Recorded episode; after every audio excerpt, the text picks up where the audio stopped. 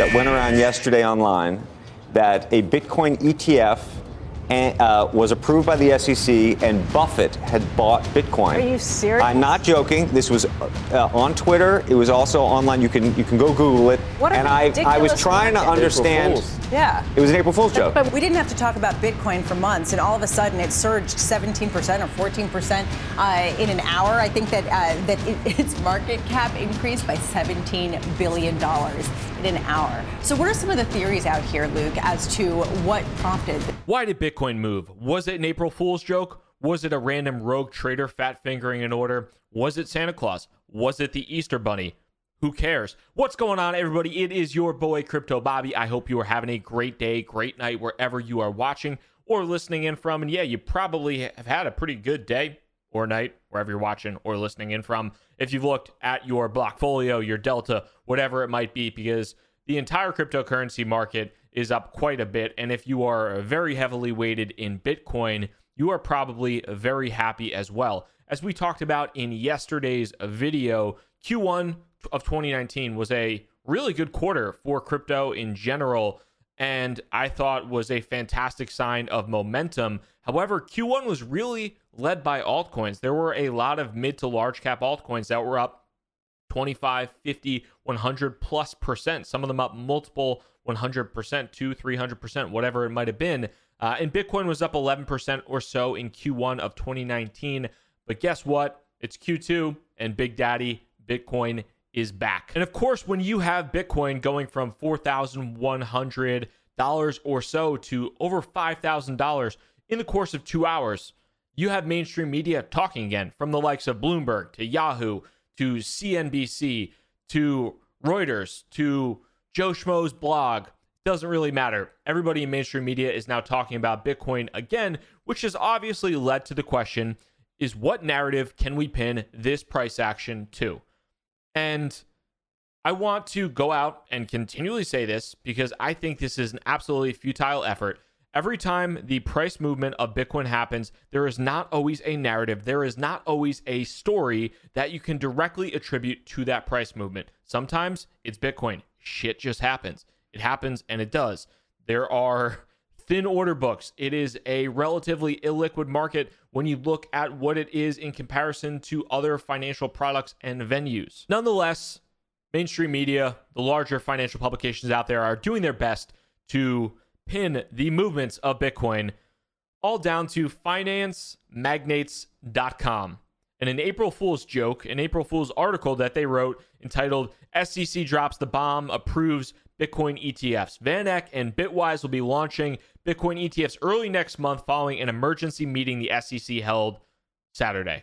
First of all, does the SEC ever hold meetings on Saturday? I don't know. I don't work there, but it doesn't sound like they're holding emergency meetings anytime, anytime soon to approve a Bitcoin ETF. Obviously, this was a joke, and the fact that people are saying, "Hey, you know, this joke came out at 7:37 uh, on April 1st and is due to price action like 14 hours later is absolutely ridiculous and, and kind of offensive, but that is what it is. Now, there are a couple other options, alternative theories out there that might be a little bit more credible in some respects.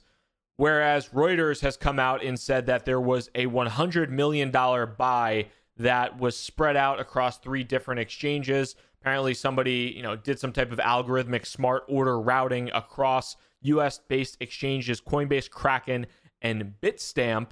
And that single order uh, was about three venues, or across the three venues, was around 20,000 Bitcoin worth. And that individual spread around about 7,000 Bitcoin per each exchange. And that was what initially popped the volume. And that certainly might have some level of validity. Part of that could have been in that scenario. I also think that number one, there were thin order books in general, especially beyond the $4,200 mark. I also think a lot of people got highly cocky when it came down to shorting resistance at that $4,200 range because, hey, this is the fifth time that Bitcoin's come, like, come up against $4,200. And obviously, what do you do after time and time again? You short that resistance, you short that resistance, you short that resistance you short it until you get absolutely wrecked and you just crank up the leverage every single time. It was an absolute pleasure watching BitMEX Rekt or scrolling through the BitMEX Rekt feed this morning when I woke up seeing $8 million liquidations, $10 million liquidations. I believe there was around $500 million of liquidations on BitMEX in the past 24 hours or so, which is pretty incredible. Long story short, though, there's never one reason why the price of Bitcoin, in my opinion, or cryptocurrencies really will move significantly unless there is just clear correlated market news that actually has some validity. Talking about an April Fool's joke, whatever. Talking about potentially a trader that routed a hundred bill hundred million dollar buy across three exchanges, yeah, that might certainly have something to do with it.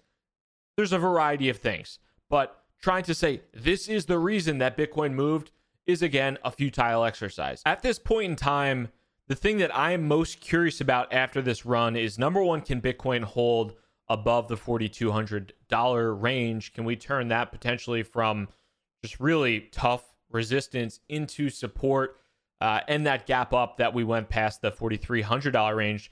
What will happen with that?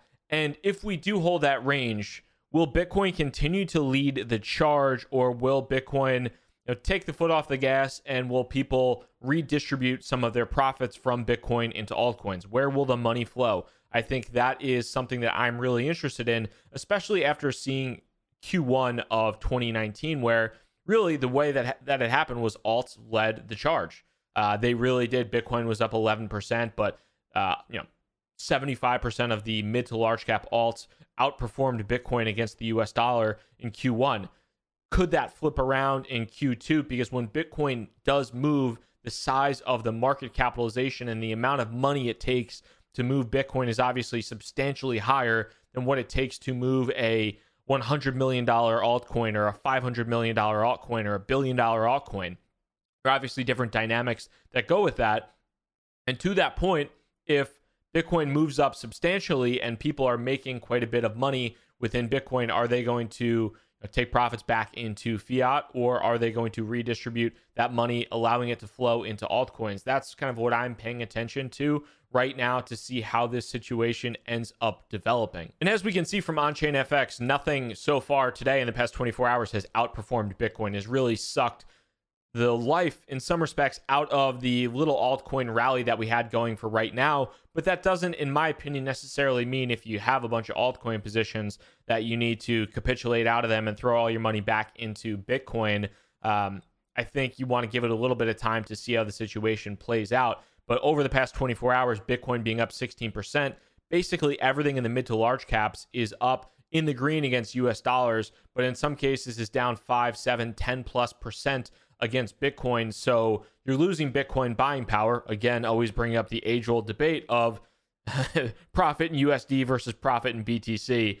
Which one matters, which one doesn't? One matters in a bull market, one matters in a bear market. And are we slowly climbing out out of this bear market? Now, and another thing I think that's interesting too is volume begets volume. We've talked about that before, price action. But you're starting to see mainstream media creep back in with Bitcoin moving. And starting to see my friends you know, this morning, my buddies that either threw a little bit of money into crypto in like November, December of 2017, January of 2018, who I didn't necessarily tell them to, but they threw some money in. Some of them work on Wall Street. You know, me saying, "Hey man, I I saw Bitcoin. I was looking in my Bloomberg terminal and saw what happened with Bitcoin today."